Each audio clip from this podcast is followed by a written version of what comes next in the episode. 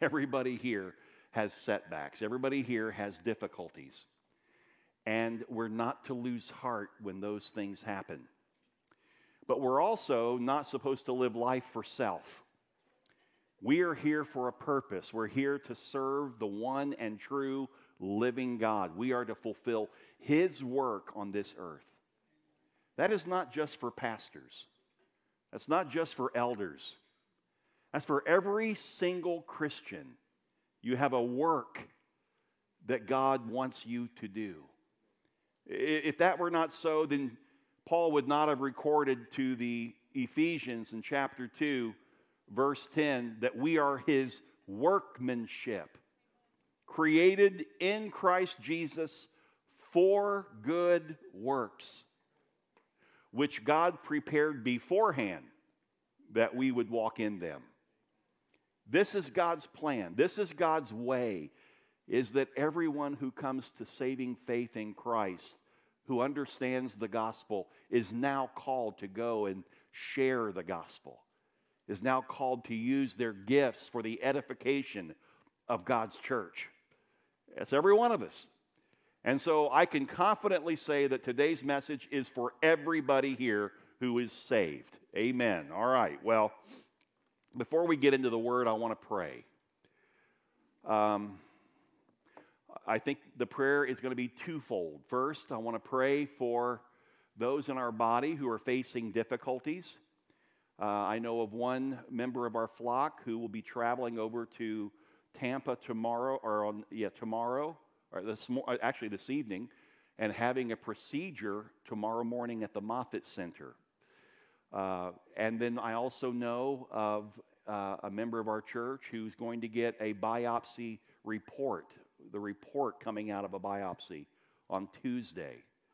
I know we have families that are facing trial, sickness, and other types of issues going on. So I want to pray for this body. I think it's important that we all share together in that.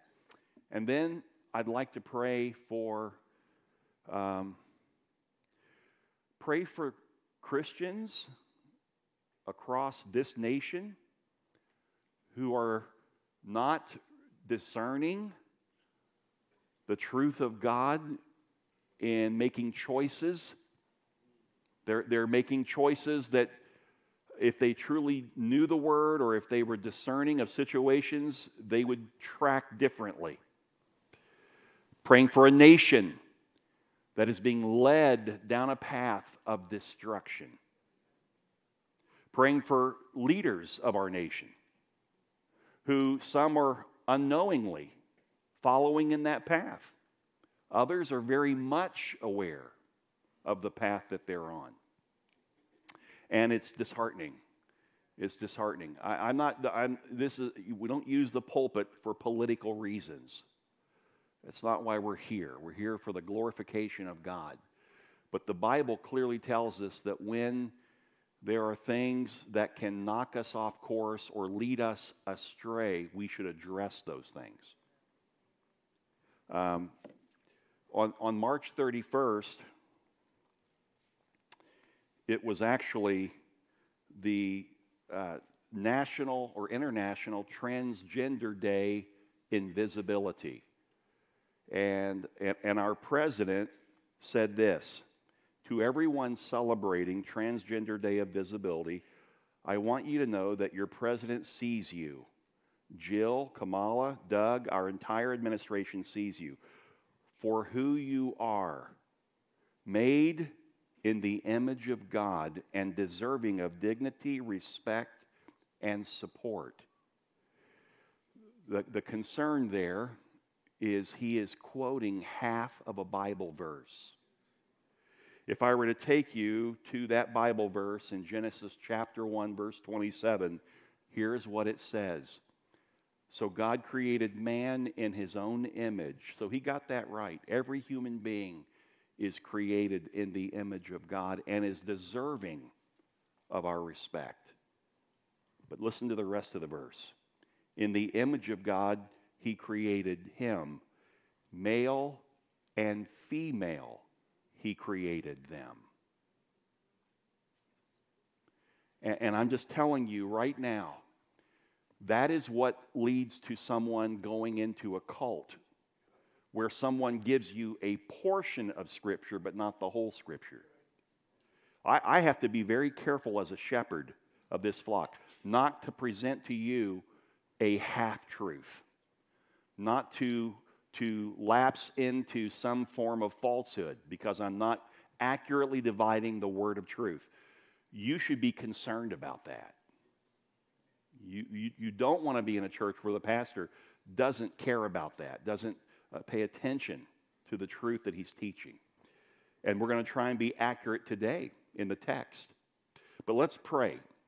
I just want to pray. I, I feel like that's the greatest thing we can do uh, is pray for those who are hurting and pray for uh, people and our, our leaders. They need our prayers. Father, we come before you this morning and we do give thanks for the privilege, and it is a privilege to be a Christian. Uh, Christianity is, is known by many as so many different things. it, it is just, it's so watered down. But Lord, what you designed us to be in you through Christ is very specific and very real and very much fulfilling. But that doesn't mean, Lord, we don't face trials and difficulties. And Lord, uh, we have those in our body who are facing these trials this week. We lift them up to you. We pray that you would come near. Jesus, you said, Cast your cares upon me, for I careth for you.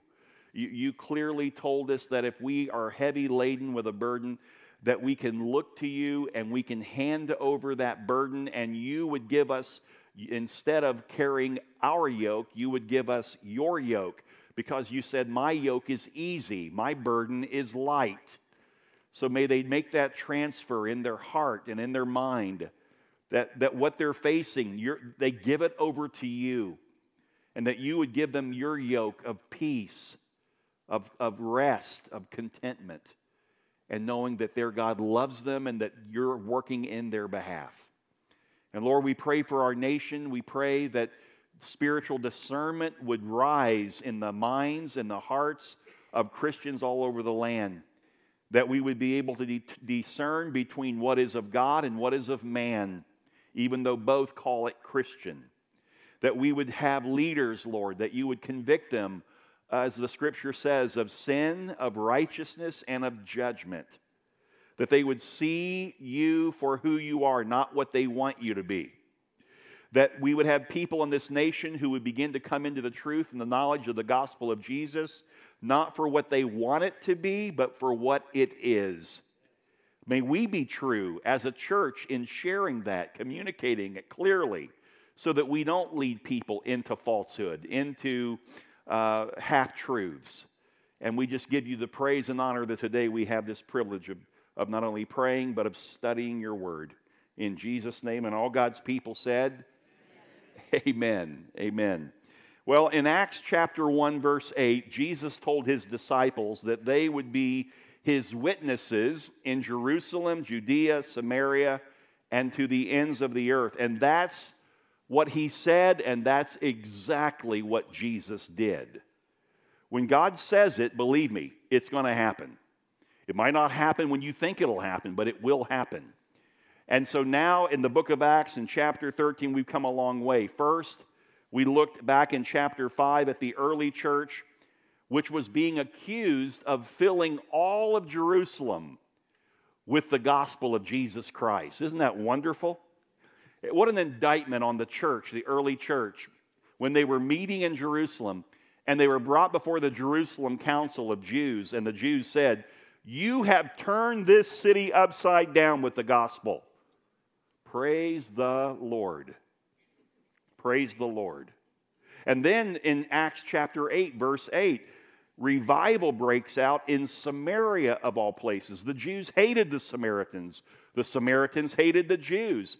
The Jews saw the Samaritans as half breeds, half Jew and half Gentile. And there was no love between them. And yet, Philip goes to Samaria, preaches the gospel of Jesus Christ, and Samaritans and Jews are getting saved. A beautiful picture here.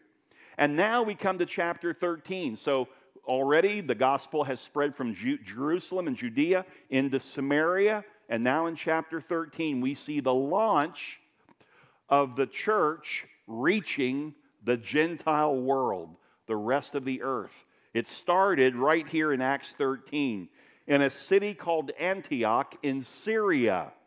Obviously, if that mission that Jesus gave was to go into the uttermost parts of the world with the gospel, then that should begin somewhere in the world, not in Jerusalem. And it did in, in Antioch in Syria. Now, let's take a step back and look at the overview of Acts for where we are today. This is a transitional Sunday in our text. The first 12 chapters of the book of Acts focus on Peter and his ministry, okay? The remaining chapters from here forward is the ministry of the Apostle Paul. So the Apostle Peter in the first 12, and now the Apostle Paul through the remainder of, of the, the, the book. And here in Acts 13, we see the final phase of Jesus' words. And so Paul is going to take this gospel to the world. See, Peter's message was to the Jews in Jerusalem and Judea. Paul's message is to the rest of the world. Now, verse 1. Now there were in the church at Antioch, again, that's in Syria. That would be northeast of Jerusalem, quite a distance, okay? Like five days' journey north uh, by walking.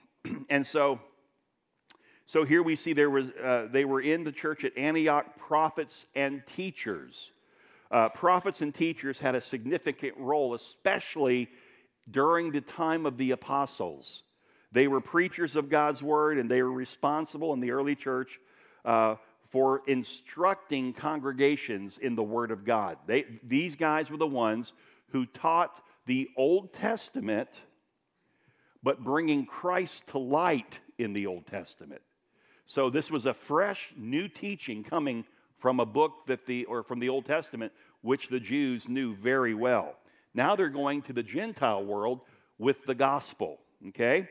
Uh, interestingly enough, pastors and teachers uh, today teach and train the body to be unified as one and then to, to grow and go into the world and preach the gospel. So when we gather on Sundays and we gather on Wednesday nights or any other time, men's ministry, women's ministry, for Bible study, the teaching is to prepare you, the body, to do ministry in the world.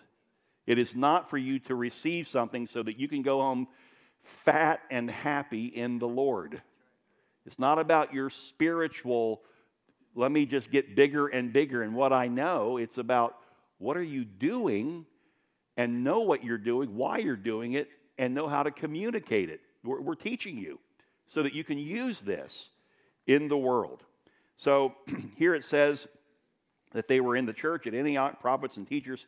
Barnabas, now he tells us who the leadership, the spiritual leaders are of this church up in Antioch. Barnabas, Simeon, who was called Niger or Niger, Lucius of Cyrene, Manaen, who was a lifelong friend of Herod the Tetrarch, and Saul. So you have these gentlemen. Interestingly enough, they're all from different places. They're not from the same hometown. They're not from Antioch. God has brought them to Antioch from different directions. And they are serving in spiritual leadership of a church, a Gentile church, but also with Jews. See, in the Gentile world, if you had 10 Jews that lived in that city, then that was, that's what you had to have in order to build a synagogue. So they were meeting at synagogues in these Gentile cities, first to speak to the Jews about Jesus, and then they would branch out and share with the Gentiles. And so the church was formed up in Antioch, and it's all kinds of people, Gentile and Jew, who are in spiritual leadership together. What a beautiful picture. This whole idea that we are to divide and separate people by color, by socioeconomic means, is nothing but a work of the enemy. There, there, that should never be the case. If you are saved, the gospel has set you free from those kind of distinctions, those kinds of things that divide us. We are supposed to be one in Jesus Christ, all people, all kinds of people. uh, when I first moved up here from, from Palm Beach Gardens, Renee and I, uh, we loved South Florida. People would say to us, Oh, I'll bet you're glad to be out of there. And I know what they're saying because, you know, South Florida is a very busy place, a lot of traffic and all of that. Gardens, not so much at that time like further south, Lake Worth and even south. But, but we loved South Florida. Now, I'm glad I love Vero too. I'm glad I'm here. This is where the Lord wants us, and we love it. But I love that. Why? The diversity. Are you kidding? I could go out and have Cuban food, the real stuff. I mean, it was good. I, I love the various cultures. I learned so much from different kinds of people. We even had an international Sunday. Everybody in our church from different nations brought a food to this service that day and after church we had a huge hoedown man. I mean we just we ate some food now from different nations all over the globe that were represented. It was beautiful. I love that. That's the church. There's no such thing as a white church.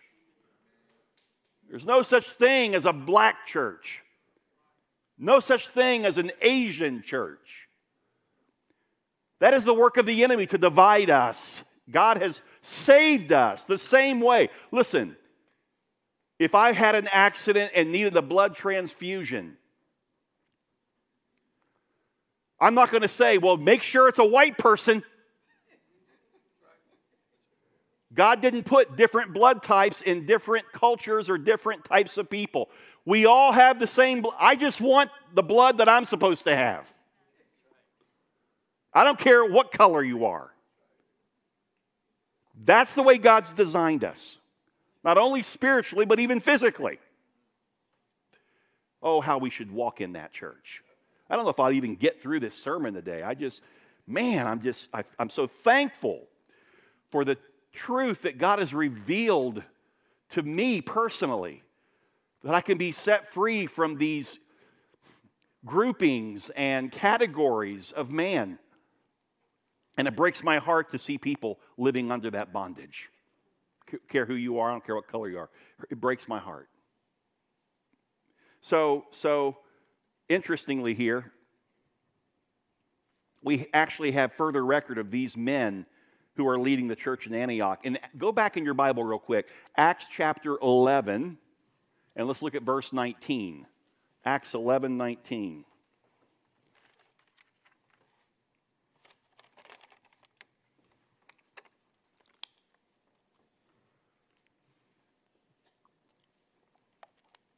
It says, Now those who were scattered because of the persecution that arose over Stephen traveled as far as Phoenicia and Cyprus and Antioch. That's the Antioch in Syria that we're talking about today. What were they doing? They were speaking the word to no one except Jews. So, because of the work of Philip in Samaria and other places, people were getting saved, and God began to call some of these who were saved. Listen, these are not apostles. These are not the 12 disciples. These are the common people that Philip shared Christ with, and they got saved.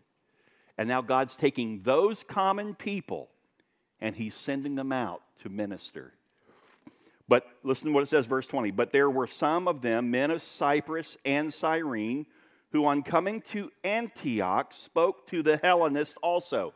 They didn't just come and speak to the Jews in the synagogue in Antioch, they actually began to speak to Jews who practiced the customs of the Greeks. They spoke Greek. They were very in, engaged in the Greek culture, even though they were Jews. They reached out to them, preaching the Lord Jesus. And the hand of the Lord was with them, and a great number who believed turned to the Lord.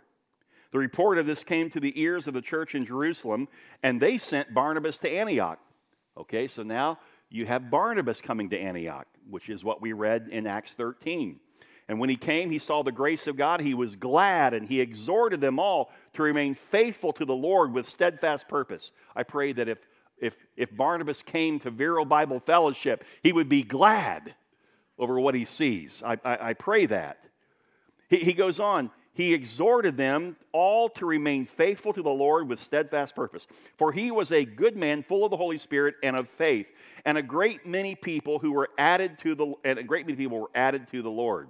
So Barnabas went to Tarsus. So he goes up there to Antioch in Syria. He sees this great work of God going on that was being conducted by ordinary common Christians and this explosion of excitement over the gospel. He gets so excited, he sees the number of people up there and he knows they need good teaching. These people need to grow. So, what does he do? He leaves Antioch and he goes to Tarsus looking for Saul, Saul of Tarsus. And when he had found him, he brought him to Antioch. For a whole year, they met with the church and taught a great many people. And in Antioch, the disciples were first called Christians. In Antioch. And we've talked about that before. This is not a this was not a celebrated thing. This was not a badge on your chest in the sense that, oh, now they recognize us as Christians. No, this was actually, this came about. They called them Christians. Who? Who's they? The people who did not believe other Jews and Gentiles that did not receive the gospel. They, it was supposed to mock them. You know what Christian means? Little Christ. Look at these little Christs running around over here. It was supposed to be a joke. But yet, that's where they were first called Christians. So let's look more closely at these men who are leading the church in Antioch that we read about in Acts 13. You have Barnabas, who is the, his name means the son of consolation. Remember, he took Saul under his wings when he returned to Jerusalem after Saul was converted on the road to Damascus and he comes back to Jerusalem. The disciples were like, eh, I don't know, man. I don't know if this guy really got it. And so Barnabas comes along Saul and he says to the disciples, I was there, I witnessed, I saw the work that this man did up in Damascus. People were getting saved. He was preaching the whole counsel of God. And the disciples welcomed him in because of Barnabas. Oh, how we need in our church those who console, those who encourage, those who come alongside you and they befriend you and they pray for you and they believe in the work that God is doing through you. This was Barnabas. Simeon, who was called Niger or Niger. Niger means black. So Simeon was most likely a black African. So you've got Barnabas, who's from the island off the coast of the Mediterranean, in the, in the Mediterranean Sea of Cyprus, and now you've got you've got a black man from Africa who's in leadership, and it's plausible that he was the same Simon who carried the cross of Jesus when he was crucified. Let me read the passage for you, or let me just give it to you for sake of time. Luke 23 26. Okay, I'll read it. Thanks. I'll do that for you. And as they led him away, they seized one Simon of Cyrene, an African, who was coming in from the country, and laid on him the cross to carry it behind Jesus. Now, we don't know for sure that it's the same guy, but it's plausible. Okay? Then the next guy is Lucius of Cyrene. Okay, so if the, the African gentleman from Cyrene who carried the cross knew Lucius, he probably went back to Africa after that experience in Jerusalem, being changed and transformed by the gospel of Jesus Christ. Hearing Jesus say to a thief next to him on the cross, Today you will be with me in paradise. And now he goes back to Africa and he shares the gospel in Africa. And now a man named Lucius comes over and travels up into Syria sharing the gospel of Jesus. Now, the Bible doesn't say that, but it is plausible. This is how the gospel spread one person at a time, sharing the good news, loving people, helping them understand the truth of the gospel, and then moving on and talking to others. And then those individuals would go and start talking to people. And the gospel is now so many people, they just say multitudes were getting saved. This is how it happens. This is how it ought to be happening in Vero Beach, in Indian River County, and beyond. It should not be that it's happening because churches have great marketing skills, they have great sales pitches, and they have advertising campaigns. It should happen because believers sitting in churches and believers of our community are sharing the gospel of Jesus. If it happened literally, we would take this county by storm. The Spirit of the living God would so move in the hearts of people there would be an uprising of excitement and enthusiasm as people's lives are being changed and transformed. People repenting of sin, coming clean with God, and now being filled with the Holy Spirit and going out and sharing with others. You, you would never be able to stop it, just like they couldn't stop it here. The only ones who can stop that are the people themselves that stop relying upon the Spirit that now resides inside. And to be honest with you, I'm, a, I, I'm fearful that in most churches, most believers sitting in the pew chair are resisting the work of the Spirit, not participating in the plan that God has to reach the world. The question has to be asked is that person sitting in your pew chair? This is not just some cute little sermon. There's nothing cute about it. This is serious stuff we have to contend with. We either belong to Christ or we don't. And if we belong to Christ, we got to be sharing the gospel with people. You go to the next guy, you talk about a work of God. Man, oh man, this is exciting. Manaen grew up with Herod the Tetrarch. Are you kidding me? He's the steps, the step brother of Herod the Tetrarch. This was the same Herod who beheaded John the Baptist and presided over one of Jesus' trials. Herod and Manaen grew up together but went very different ways in life, coming out of the same home, and one goes out and lives for evil, and the other is saved miraculously by the grace of God. And now he's a leader in a church in Syria. Wow. What God can do. I don't that that tells me that no one here has an excuse because of your past. No one here has an excuse why you're not serving the living God. If a man can be raised in a home of dysfunction and evil and come out to be a believer in Jesus and go and travel and share the gospel and be part of a spiritual leadership team of a local church, God can do it in you too.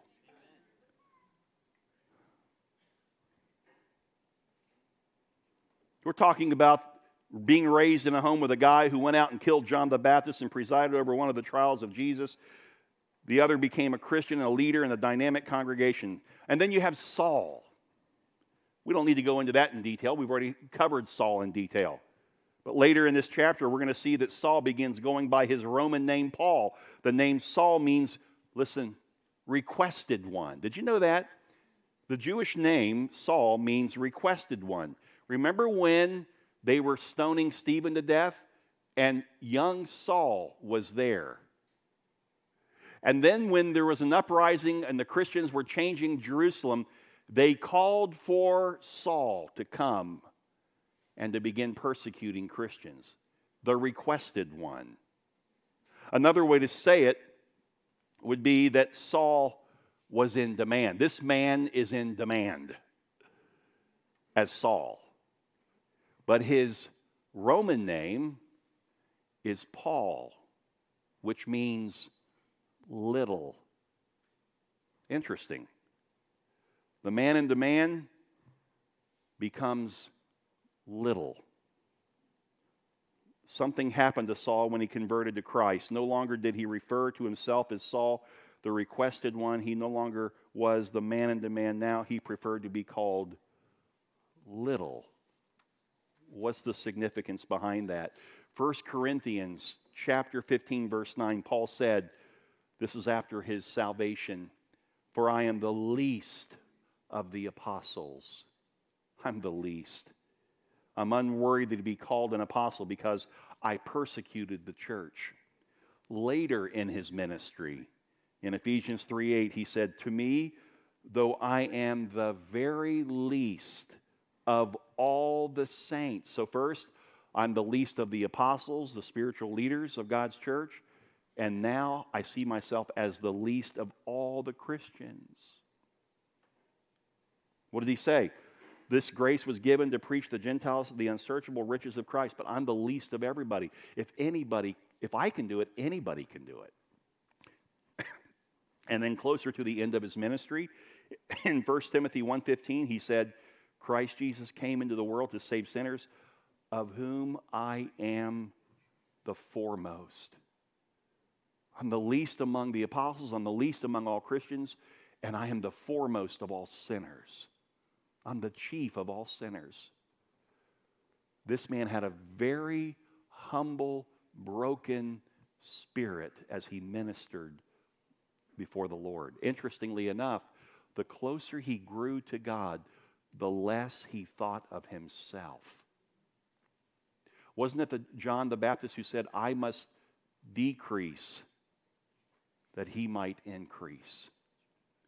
The more we know Jesus, the more we serve Jesus, the longer we serve Jesus, we ought to be going down, not up. God is changing us, humbling us, breaking us. Why?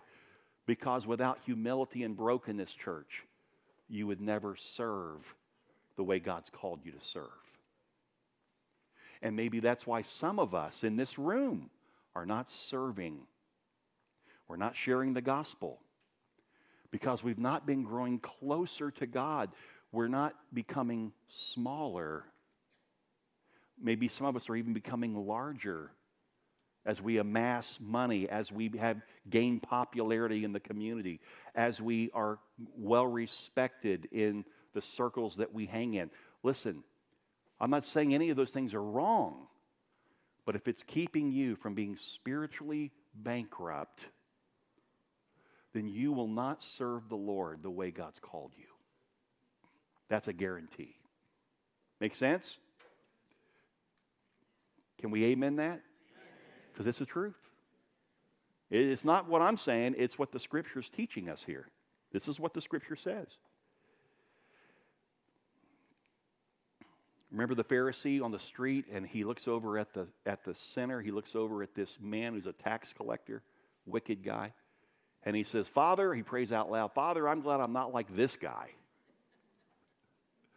And then it pans over, Jesus pans over to the, the center. And he says, He's kneeled over, his head is down. He can't even lift his head, his head to heaven. And he's beating his chest, and he says, Father, have mercy on me, a sinner. Which one left that day justified? The one who was ready to serve the Lord, the one who was completely forgiven of his sins, was the one who was broken, who was humbled that God would love him in spite of his sinfulness. Mm. Verse 2, that was only verse 1 man, I, I wanted to get down to like verse 13 or 15 today. All right, well, let's just continue. While they were worshiping the Lord and fasting, the Holy Spirit said, Set apart for me Barnabas and Saul for the work to which I have called them. So while they were worshiping the Lord, uh, the Lord and fasting, this is, a, this is a picture, church, of spiritual leadership at the local level while they certainly ministered to the congregation and the congregation ministered to the congregation, and you guys do such a great job of that, reaching out, loving one another, helping people in time of need. Yet they also are seen as spiritual leaders ministering to the Lord. Look what it says again. While they were worshiping the Lord and fasting, the Holy Spirit said, Set apart for me. They were ministering to the Lord Himself. I want to contend that you can't really minister to others until after you have ministered before the Lord. To minister before the Lord is to pray. To minister before the Lord is to study His Word. To minister before the Lord is to take time to sit quietly and wait for the Holy Spirit just to fill you and, and, and love you and just, just receive from the presence of God. Until you have ministered to the Lord, you're not ready, you're not equipped to go and minister to others. This is what the church was doing. The leaders were ministering to the Lord. And if we're not careful in the ministry, we can end up loving the ministry more than we love the Lord who gave us the ministry. Let me just say that again. Those of you who are serving in ministry, it's possible if Satan cannot get you to stop serving the Lord, you're committed to it, you love it, you are serving. But then he will try to get you to overcommit and love the ministry that God gave you more than you actually love God Himself. You say, How's that possible? Are you in prayer? Are you in the Word? Or are you just doing things for God? God wants us to love Him first. Love the Lord your God with all your heart, soul, mind, and strength. It doesn't say love your ministry with all your heart, soul. We need to be careful there. They were also fasting. They were probably fasting because they sensed a need to ask God for special power, special uh, move in order to reach the lost world with the gospel. That was the mission before them. That's what Jesus said go into all the world and preach the gospel. So now they're even taking time to fast over that very need. Lord, we are so ill equipped to reach the world with the gospel. We are going to dedicate ourselves to you. So they are setting aside. What are, what are they doing when they're fasting? They are actually showing God their dependence upon Him for the mission that Jesus gave them. You might want to write this down, but uh, Alistair Begg said, I, I, I heard him say this at a conference. He said, Prayerlessness is a declaration of disobedience to God. Of, I'm sorry, of independence from God. Prayerlessness is a declaration of independence from God. When a Christian doesn't pray, you are actually saying to God, I really don't need you. And if I get into a bind, then I'll call on you for some help. And a lot of us live our lives that way. We should be praying constantly without, Paul said, pray without ceasing. That doesn't mean you walk around with your eyes closed all day, you know, bumping into things because you're praying. It means that you are in this attitude of constant reminder that God is with me, God is in me, God is using me, God wants me to do things today. Therefore, I constantly stay in this attitude of communion with God. I'm open to whatever He wants me to do. That's what it means to pray continually. That's what God wants from us. In the church today, many believers look more like backseat drivers when it comes to God's work. They say, I'll carry the burden, and Jesus, you do the work. Or, brother, you do the work. I'll just carry the burden for you. No, no, no. Listen, God's typical way of working is to send the people who have the burden to do the work. If you're burdened with something, He's not wanting you to sit back and call and pray for somebody else to go do it. He wants you to do it.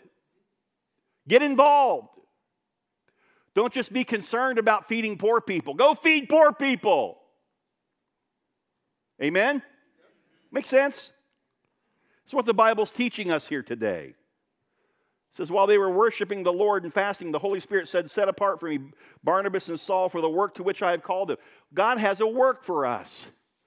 He was very specific in the work that he gave Saul and Barnabas, and that was part of the apostolic movement at that time. We're, beyond that now. Now the whole world, the gospel is being shared everywhere. But it's being shared by us, not by the apostles. They're gone. Now it's our turn. And God is calling you to the work. He's not calling you to be burdened only. When a missionary comes and speaks, and we've had several wonderful missionaries visit our church and share, and the stories are incredible. You're not to go home and just be burdened and pray for them and send them money somehow let the Spirit of the living God move in you and go out and start sharing yourself. It ought to compel you to be part of what that missionary is doing. I might not be in India, I might not be in, in the Middle East, but I'm here and I can be used too by God. Amen? Verse 3 Then after fasting and praying, they laid hands, their hands on them and sent them off. This whole work required a substantial dependence on God. So, fasting and prayer is the demonstration of that, of that dependence. Again, prayerlessness is a declaration of independence, okay? Notice that at the end of the sentence it says that they sent them off. They were intentionally sent by the church in Antioch. This is the first known missionary calling in the whole Bible. The first missionary calling in the New Testament in the church, in the life of the church. The word missionary has to do with sending. The Latin word uh, mitto means to send. By prayer and fasting, they sent forth these two missionaries, and they did it without a committee report. Can you believe that? They did it without a demographic analysis. They didn't have a marketing survey. They did it without spiritual mapping. They didn't have any tools of man. What they did have was a calling of the Holy Spirit who said, just get out there and go, and I'll guide you as you go. See, that's the problem. We want to know the whole picture before we jump into it. I got to know exactly what you're going to have me do. How long is this going to last? How much is this going to cost me? We've been so Americanized that we can't even serve the gospel. And what we need to do is back off of that and say, Lord, I don't know what you're saying other than the, you're telling me I need to go out. So, Lord, I'm going to just take step one. And as you take step one, all of a sudden the Spirit takes you to someone and you start talking with them. And then you take another step and something else happens. And as you go, the Spirit begins to reveal to you the work that He has for you. See, listen, the Holy Spirit is not the author of confusion, but neither is He the author of complete comprehension and organization. On the day of Pentecost, when 3,000 people got saved, that was the work of the Spirit. And it brought an organized chaos as the church was being launched.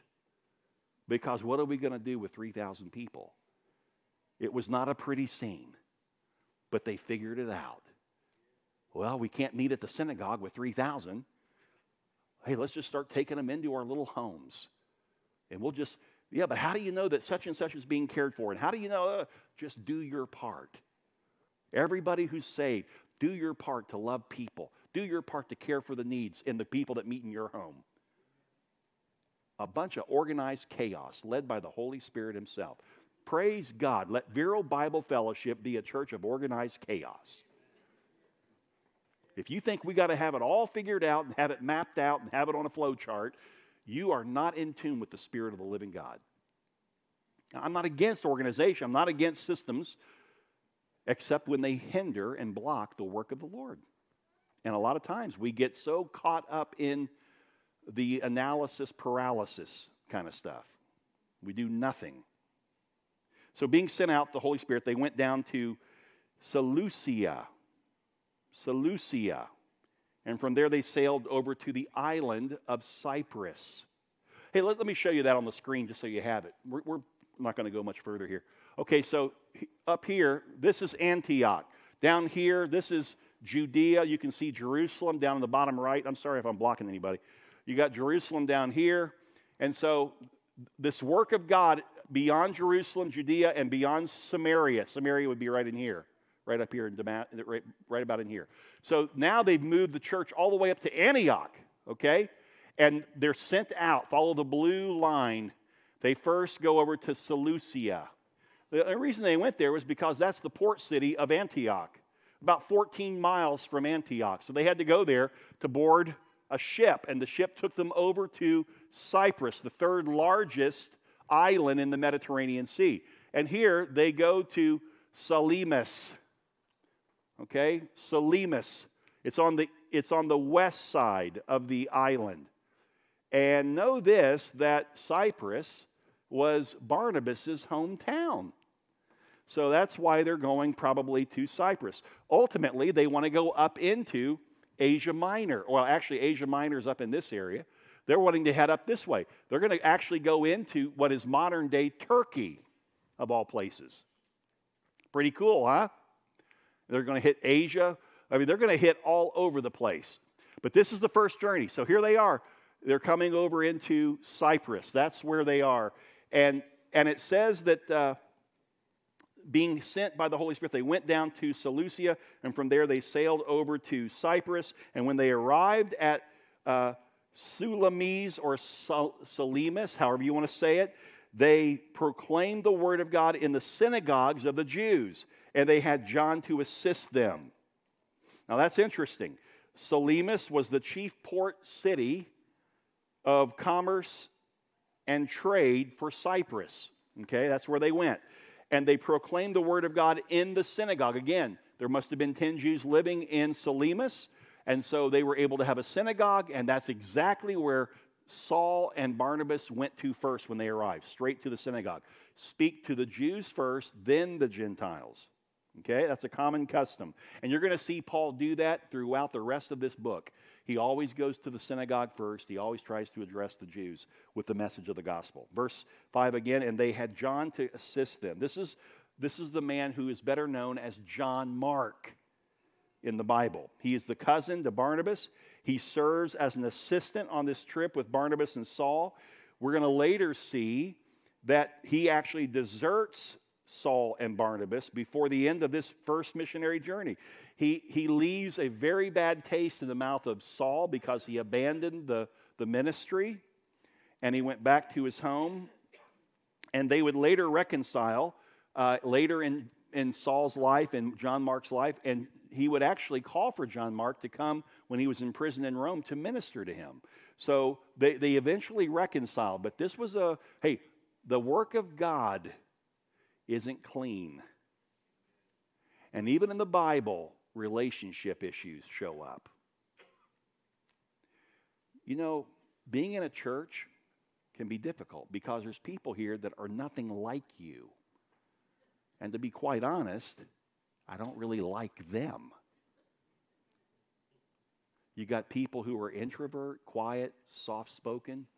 You've got others who are extrovert, loud, and boastful and they're all in different, on different journeys with the same Lord. And one person is spiritually here in some matter of grace, somebody else is over here in something else. We're all in different places in the Lord. But God has brought us together as one body. You don't have to like everybody a lot in the church, you have to love everybody. You got to be able to say, uh, he's nothing like me. I wouldn't necessarily want to hang out with him, but he's, in, he's, he's, he's saved. And I love him. And I pray for him. You don't have to all be best friends and buddies, but you got all have to be part of the family. Isn't that how family works too, by the way? Every family's got a weirdo. At least one. The problem, the real problem is when you don't realize you're the weirdo in your family. but the family puts up with you. They don't kick you out of the family because you're a little different or weird. They just kind of roll their eyes and keep right on going. And they let you in on the family picture, and you get to eat the family turkey stuffing like everybody else. Your family. That's the family God's called us to be. We don't like everybody the same, but we love everybody the same. No partiality. Amen? We already, that was a sermon God gave us a few weeks back.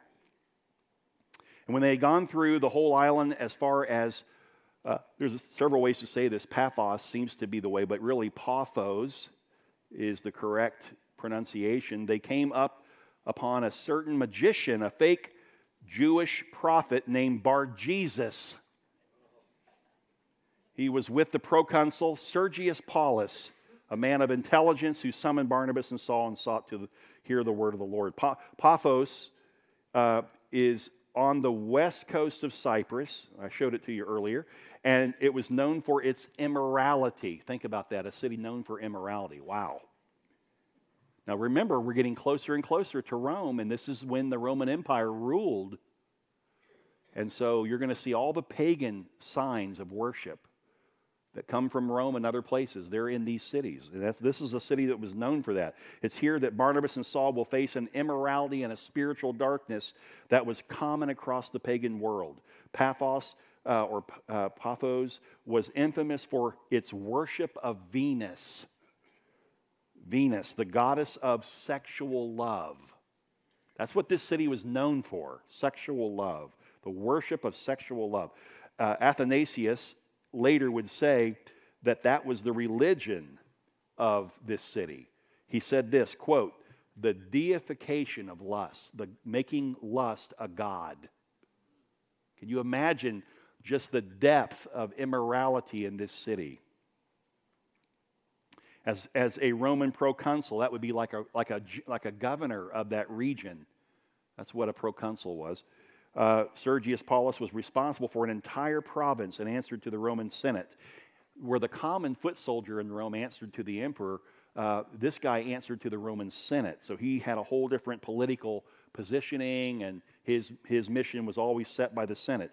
So we see the Spirit of the Lord opened the first door for Saul and Barnabas on this missionary journey because, let me read it again, when they had gone through the whole island of as far as Paphos, uh, they came upon a certain magician, a, a Jewish false prophet named Bar Jesus. He was with the governor, Sergius Paulus, a man of intelligence, who summoned Barnabas and Saul and sought to hear the word of God. They didn't go out to him, God sent him to them because they were now hundreds of miles from home doing the Lord's work. And God begins to move. Interestingly, this is very interesting. You'll like to hear this. They have identified a, an inscription on this island with Sergius Paulus's name on it. And it literally says that he and his whole family became Christians. So here the Bible is being proven by archaeology. Verse 8, but Elymas, Elymas, the magician, now, wait a minute. I thought his name was Bar Jesus. It is, but you know what Bar Jesus means? Son of Jesus. Luke, who wrote this, doesn't like that idea, so he doesn't call him by that name. He calls him by his Greek name. He calls him Elymas.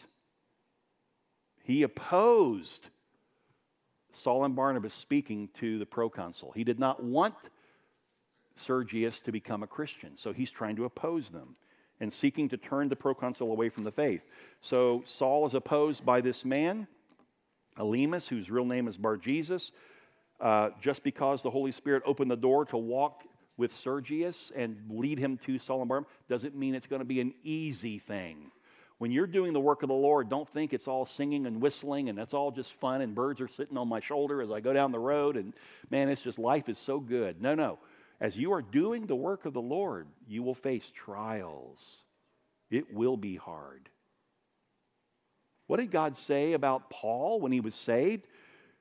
He said, Ananias, go and let this man know. You first of all pray for him because he, he can't see. I'm going to you to pray, and the, the, he'll be able to see again. But this, let him know that this man will do many things for my name's sake, but he's going to suffer many things for my name's sake. And here he is. Saul is suffering. But Saul, who was also called Paul, first time we see this recognition that now from here on out it's no longer Saul, the demanded man. Now it's Saul or Paul who is little. I must decrease, he must increase as I do his work. And filled with the Holy Spirit, Paul looked intently at this man, Elymas, and he said, You, look at this now. This is a Christian who is calling out someone who is trying to hinder another from coming to God. When that situation arises, Christians can be firm and direct. Do not let anybody tell you, oh, you shouldn't say harsh things and you shouldn't judge people. You don't judge their heart because you don't know anybody's heart, but you can judge their actions. And look what it says You son of the devil, you enemy of all righteousness, full of all deceit and villainy. Will you not stop making crooked the straight paths of the Lord? And now, behold, the hand of the Lord is upon you, and you will be blind and unable to see for a time. Immediately, mist and darkness fell upon him, and he went about seeking people to lead him by the hand. Wow! This guy's trying to keep Sergius from knowing Jesus and the Lord emboldens Paul to say, you are of the enemy. You are distracting. You're making crooked the straight way of the Lord. You're not interested in the straight way. You're trying to make it crooked. Therefore, God has told me that you're going to be blind for a season of time. And immediately it says that he could not see the sun. Wow. Then the proconsul believed when he saw what had occurred. Now stop right there. It says, it says the proconsul believed when he saw what occurred. When what occurred? A man that a miracle was given to, that he became blind? Is that what it says? Nope. Look what it says. For he was astonished at the teaching of the Lord. When the obstacle was removed that kept him from seeing and hearing, now he saw and heard the word of the Lord and the teaching of Paul, and immediately he was saved. Wow. It's not about signs and wonders that people believe today. It is about the clear, accurate teaching of the gospel with a loving heart. And God uses that, and people are changed. Well, uh, I think this is a good place for us to stop today. And I was hoping to get a little further, but they're going to be heading north back to the mainland, and uh, they're going to end up uh, in Perga and then go north into Pisidia. And man, you think trouble's happened so far? Wait till you see what happens. Uh, Paul is about to come into a very difficult sickness, and yet he does not abandon the trip. He's called to the Lord. Trial after trial, setback after setback, and Paul kept his nose looking forward, following the Lord, fulfilling the commission of the Lord, and people getting saved. There's something in that for us. We'll look at it next week. Father, this morning I want to thank you for every person here. I want to thank you for your goodness and your love and for how you have created us to serve you, not just to sit in a pew chair but we've been created to join you in the ministry. And Lord, the elders of this church are not here to do all the ministry, they are here to pray. To love and care for this body, to nurture this body, and most importantly, to teach this body so that the body can be equipped and built up in the Lord and go out and minister in this community and edify in the church. We thank you for your plan.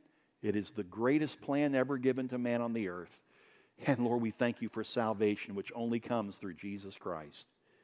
And I pray that today, Lord, and through this week, we will have opportunities to share Jesus with people and love them where they are and let the Holy Spirit do the saving.